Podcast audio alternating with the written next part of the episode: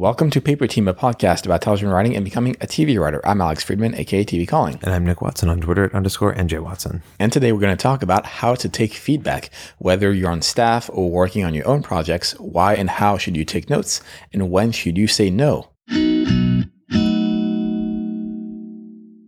So, the first thing we really want to talk about is just your mindset when you are receiving criticism or feedback on your work. I think it's something to be, uh, forgive the pun, uh, mindful of when you're finding yourself in this situation, just from the outset, what to expect and how you should feel about it. Your mindset's going to be a little bit different in each case, depending on where you're receiving feedback from. Now, if you want more information on that, you should check out PTO 8, our Reading Onion episode, which talks about where you can actually go and find those various sources of feedback.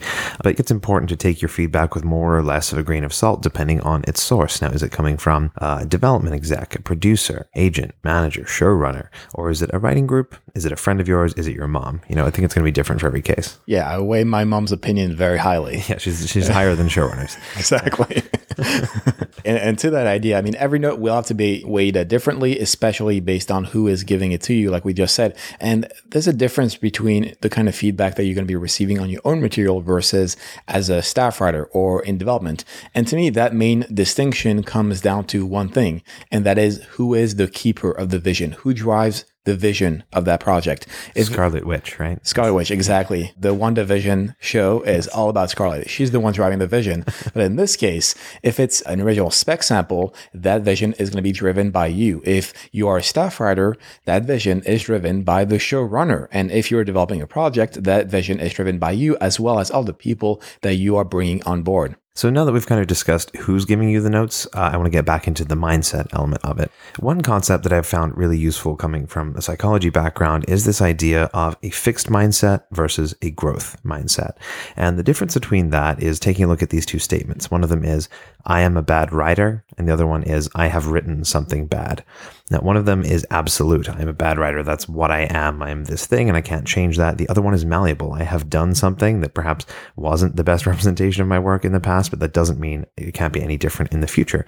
You know, you have the ability to change that stuff moving forward. So I think approaching any sort of writing uh, with a, a growth mindset is always going to be more helpful than that fixed mindset. And it helps kind of get less of your ego wrapped up in it as well.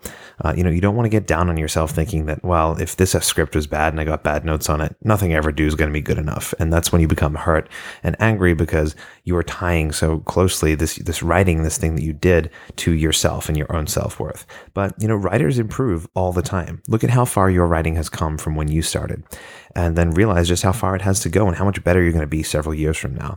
Um, this entire thing is a journey. It's not some sort of set natural talent that's given to people in some uh, level at birth. It's you're always going to be writing and improving. So don't don't see that as an attack on you. Yeah, and, and to that point, we all have sort of that jerky negative reaction when you're receiving the notes, uh, whether it's by email or phone call, just listing all the problems going on with your script, and you're sort of faced with someone finding a problem with something you've been living with for days or weeks or months or sometimes years.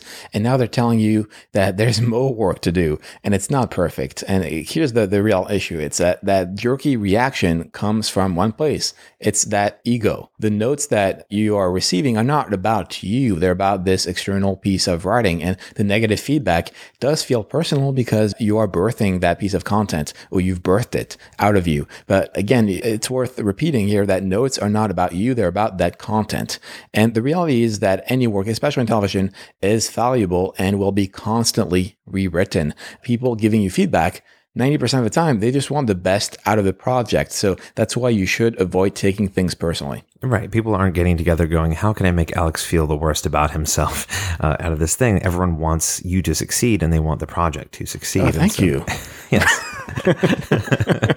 but you know, I think one of the key things that will happen when you're receiving notes is this this defensiveness in the moment. Upon first hearing a note, uh, I think a lot of people's first instinct in their mind is, "Well, no, here's why that's wrong," or "No, here's why I did this." You're trying to explain yourself and provide a rationale for it, but uh, that's not usually the best way to go about it. You know, instead of reacting emotionally and defensively, just accept that the note has been given and then let it process. Go away and think about it.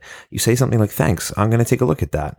Get away away from that initial emotional reaction, and then later on, you will often see the helpfulness of the note after the fact upon reflection. Also, it's worth noting that notes also help you become a better writer objectively, uh, especially if you frequently are getting those same types of notes over and over again. You'll quickly realize where your weakest points are and you can start working on them. It could be overly expository dialogue or not fully fleshed out characters or lack of emotions in certain scenes or confusing structure, etc. The point is, as soon as you get that feedback, you'll understand who you are as a writer and you can improve on those valuable elements. It's also important to realize that so much of this work is subjective. There might be someone who hates your script, but then another person loves it and gives you a job because of it. So even if you are receiving negative feedback, try not to take it personally. You literally can't please everyone. Yeah. And to that idea, I feel like there's no better example of that than any kind of script hosting service or coverage service like the Blacklist website, where you can put any pilot or feature on it,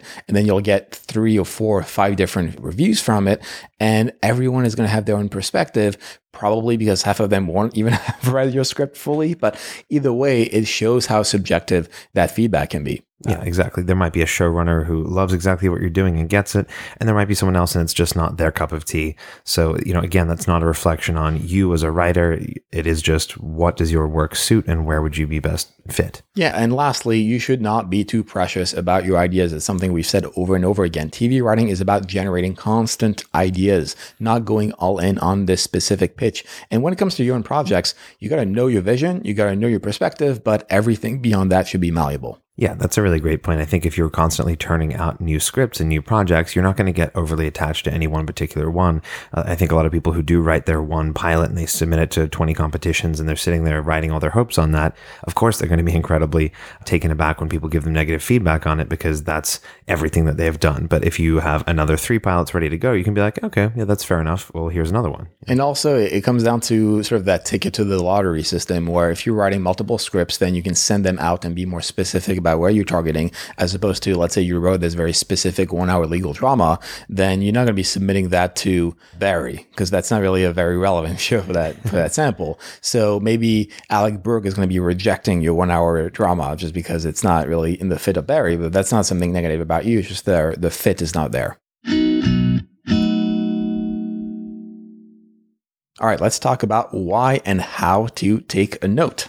Yeah. So first off the bat, I think that the thing that you can't get around sometimes is politics. Sometimes you just have to take a note because it's from a particular person. That might be a high powered producer, uh, an EP, an executive, uh, even an agent or showrunner, whatever it happens to be. Every now and then you find yourself in a situation, particularly when it's say development or on a show, or, you know, your agent is about to send it out for staffing or for, you know, to, uh, to pitch and you basically just have to take this note or what you want to happen is not going to happen. So sometimes you just kind of got to take your medicine and accept that.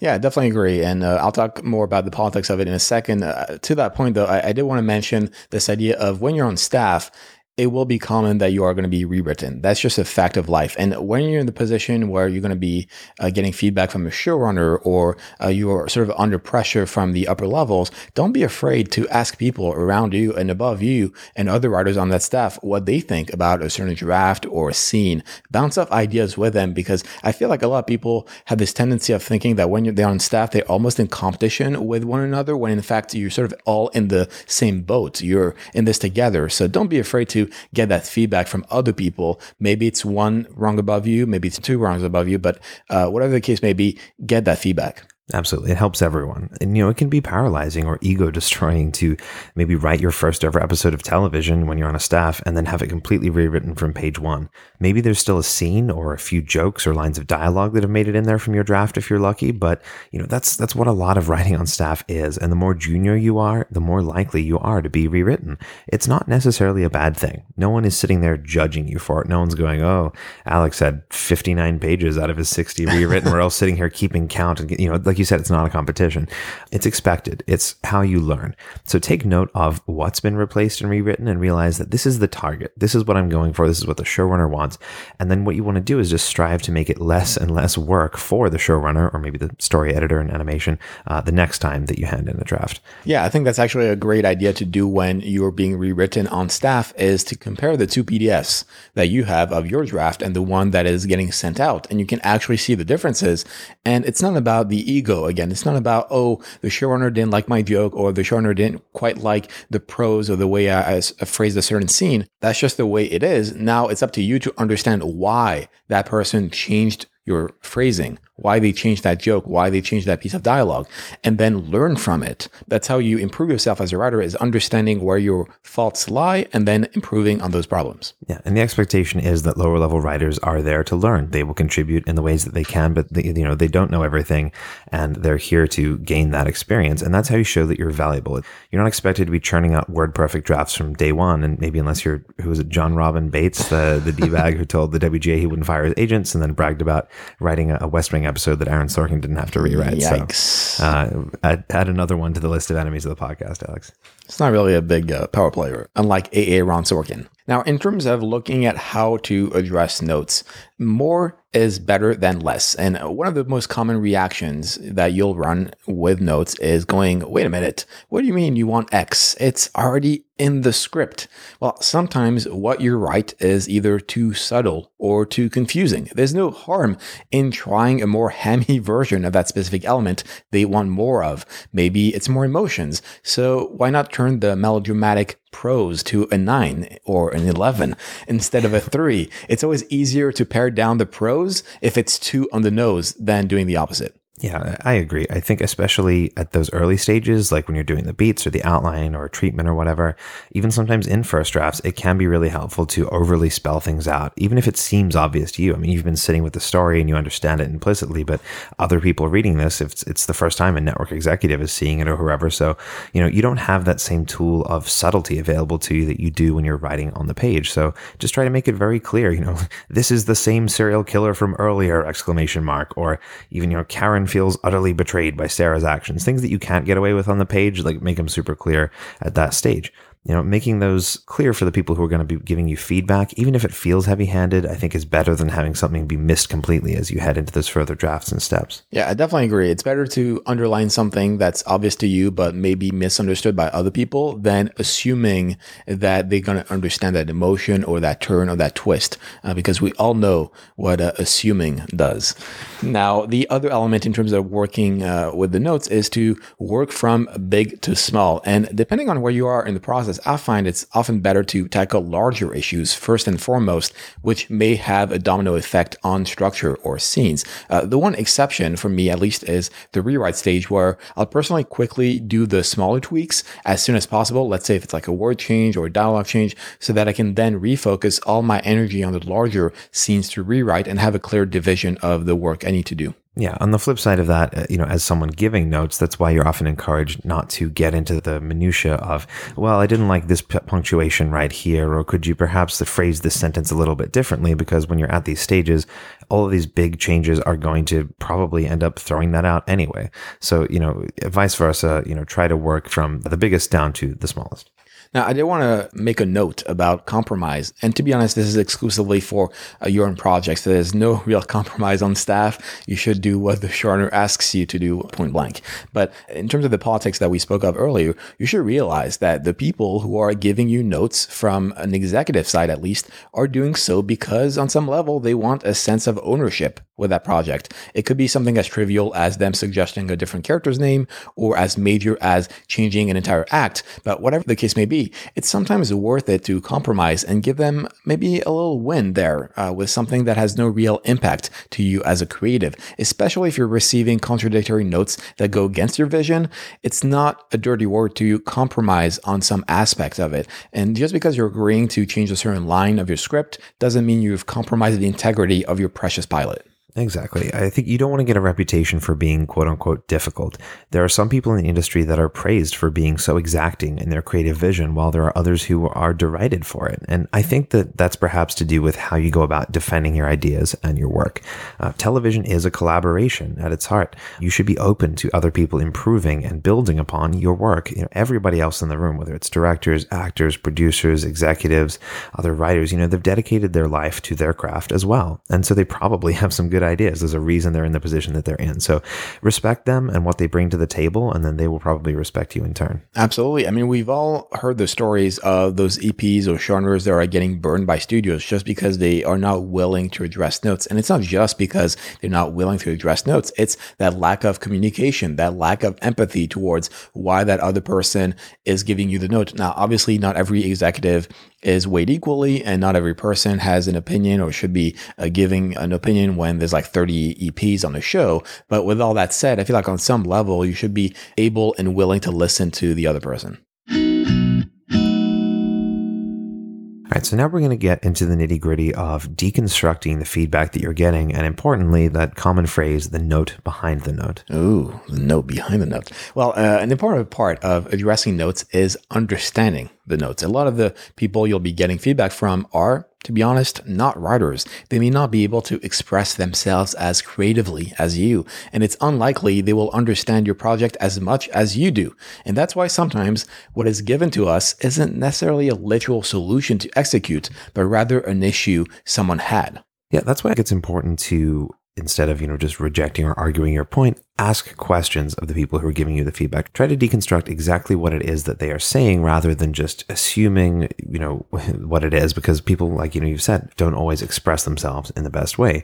Don't debate it. Just try to understand what they're getting at. Yeah absolutely. Again it comes down to an element of empathy and understanding and maybe that's the therapist talking within me. But the reality is that people just want to express themselves. They want that sense of ownership. They want to connect with your material so give them that opportunity even if it's just doing it uh, for face value, but at least hear and listen to what they have to say. Right. They, they want to feel heard and understood, regardless of what actually ends up happening in the script or what you take on or not. As long as they feel like you're acknowledging their contributions and uh, understanding the issues that they have with it, I think that you're automatically in a better place than just fighting it off of the bat.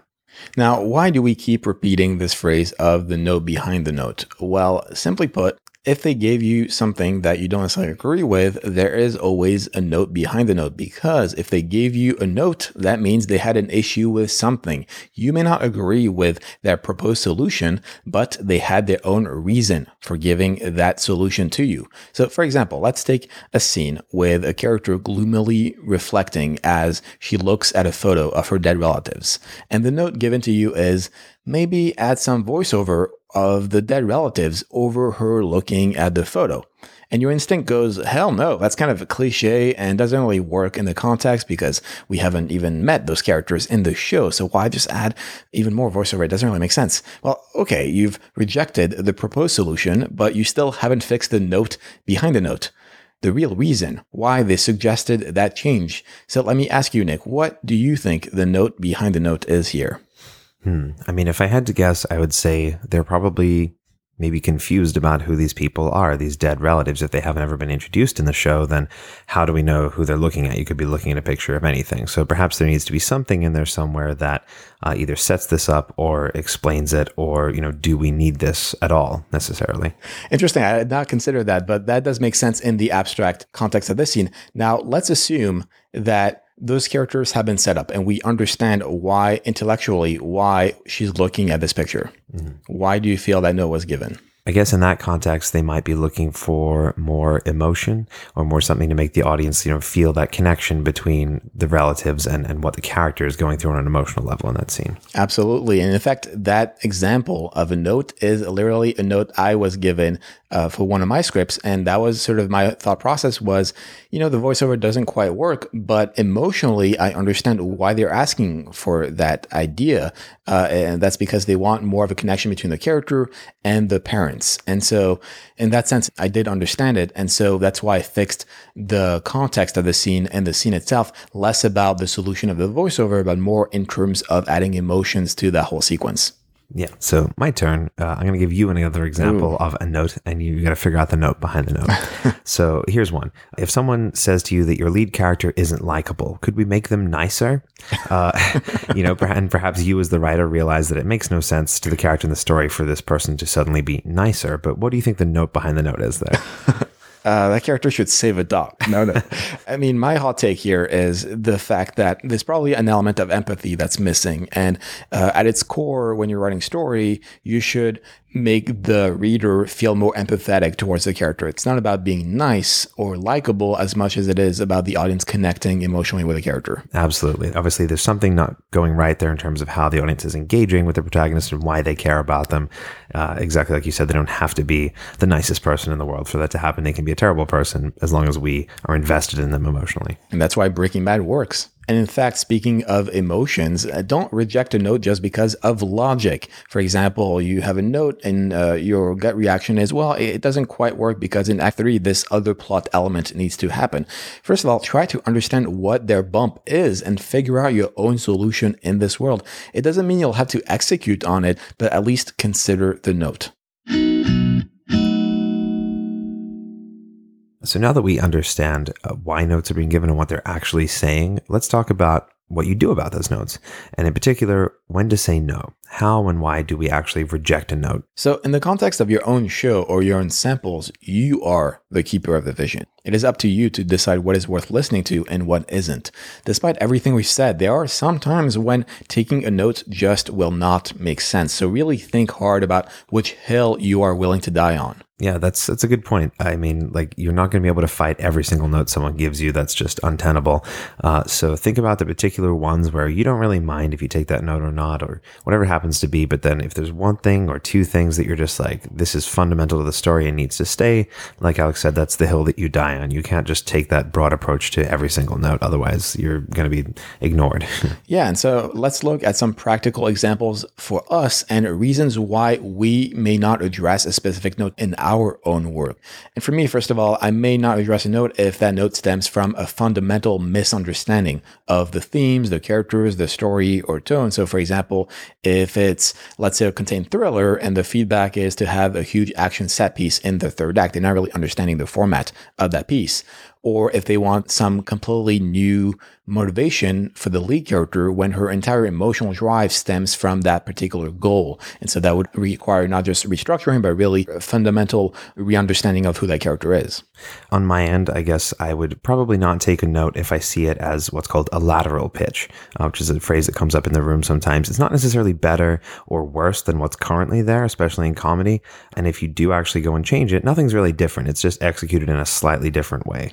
So it doesn't add or do anything. So there's really no point changing it. Yeah. And to that, I also tack on my own version of that for the drama side, which is just like rephrasing on the prose or dialogue level without adding anything more substantial of value. Because once again, you've been thinking about this project for so long. You are the one who's crafted that prose and that dialogue in a very specific way. So if they're just pitching alts on specific lines that don't really make sense, then your gut feeling might be better than theirs. Uh, similar to that, you'll often get a note that is really just more about someone's personal taste or how they would have done it in that situation, rather than improving upon the vision of what's there, whether it's your vision or someone else's. You know, they're more like, well, I would have done it like this. That's not necessarily a note to make it better, it's a note to make it different.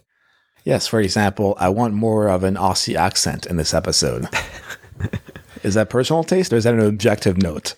Uh, we'll hold a poll and a, and a, vote on it with our listeners. I'll Sounds see if great. I'll bring it back. Also, I will probably ignore a note if a version of it is both already present in the script and I'm satisfied with the current execution of that idea. This may go against what I said above in terms of returning it to a nine instead of a three, but sometimes you will get notes that contradict what you're going for. So, for example, we want more of Sophie. We're only seeing her in the background in a couple of scenes. Well, it turns out Sophie is intended as a tertiary character with minimal screen time. So maybe I'll slightly heighten the few moments when Sophie is on screen to kind of flesh out her character, but it's very doubtful I'll be adding even more scenes involving her character in the pilot just because the show is not really about Sophie. It's about all these different characters. Yeah, sometimes people come in with notes that are fundamental rewrites on your entire concept. It's like, well, this character was so cool. Why isn't that the protagonist?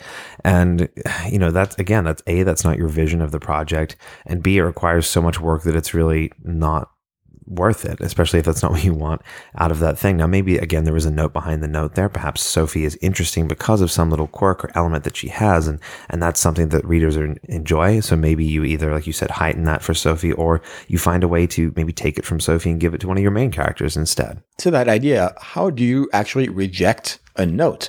Well, when receiving the notes, as we mentioned multiple times now, the important part is to listen to what they had to say and understand why they are saying that. And if there's an immediate conflict in the vision you're going for, then this is the first step, the first opportunity that you have where you should express and discuss with them what is going on. That doesn't mean you're going to be debating for an hour over the phone. I'm just saying that's the place where you can actually express why you're bumping against their bump. Once the feedback is given and you've decided, well, I'm not going to do this note, I'm not going to do that note, then the very act of not doing it is the rejection. Yeah, exactly. In the same way that you're not going to argue the notes in the room the second they tell them to you, you also don't need to, after the fact, pick up the phone and go, Hey, I'm not taking your notes and here's why you're wrong. The only time that it's perhaps worth doing that is if you're genuinely unsure or you need to discuss it and find a compromise. Otherwise, I think the easiest way is just to go back to the script, do what you think is right, take the notes that you think are going to be helpful and let the chips fall where they may. You know, it's better to ask for forgiveness than permission, especially if you think that you can prove that you're right by showing that it works on the page rather than just arguing about it in abstract with that person. Again, everything we're saying here is with the caveat that this is your own vision, this is your own project that you're driving towards, not someone else's vision on staff, because obviously you should not be dying on the hill of, I'm not going to do this change because the showrunner told me to do it. You should do it. Exactly. Yes. This is if you're writing your own sample, or perhaps you're in uh, an equal kind of development relationship, or whatever it happens to be. Uh, be careful about just straight up saying no we're not doing what your showrunner wants. It's a quick way to get fired. Yep.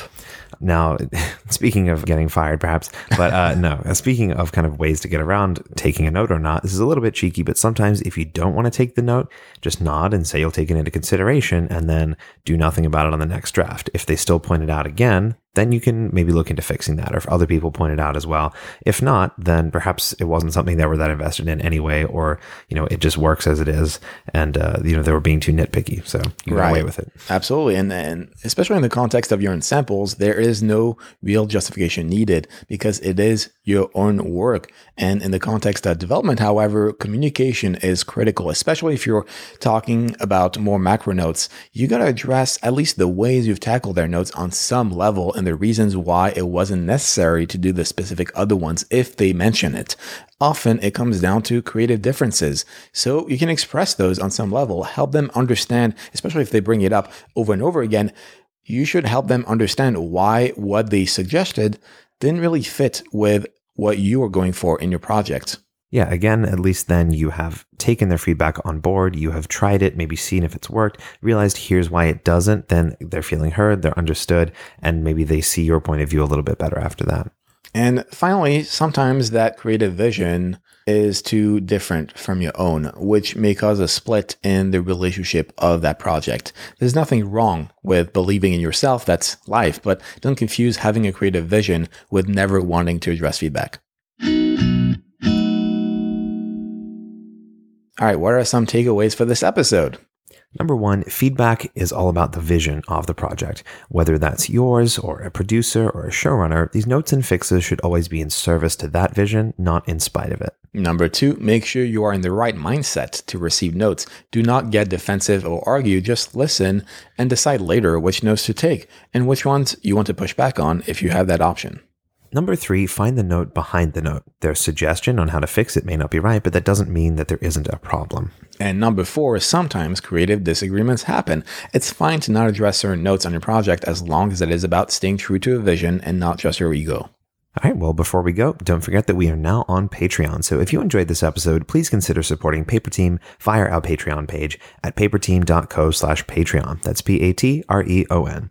You'll get exclusive content, opportunities, merchandise. We got cheat sheets, exclusive episodes, and we just have an amazing community of people there that's growing by the day. So think about joining up with that, and we can that helps us to keep producing a great show for you every week. So thanks to our listeners for taking the time to tune in. And you can get all the show notes for this episode at paperteam.co slash 142. As always, I'm on Twitter at TV Calling. I'm at underscore NJ Watson. If you have any thoughts, feedback, ideas for future episodes, you can always send them to ask at paperteam.co.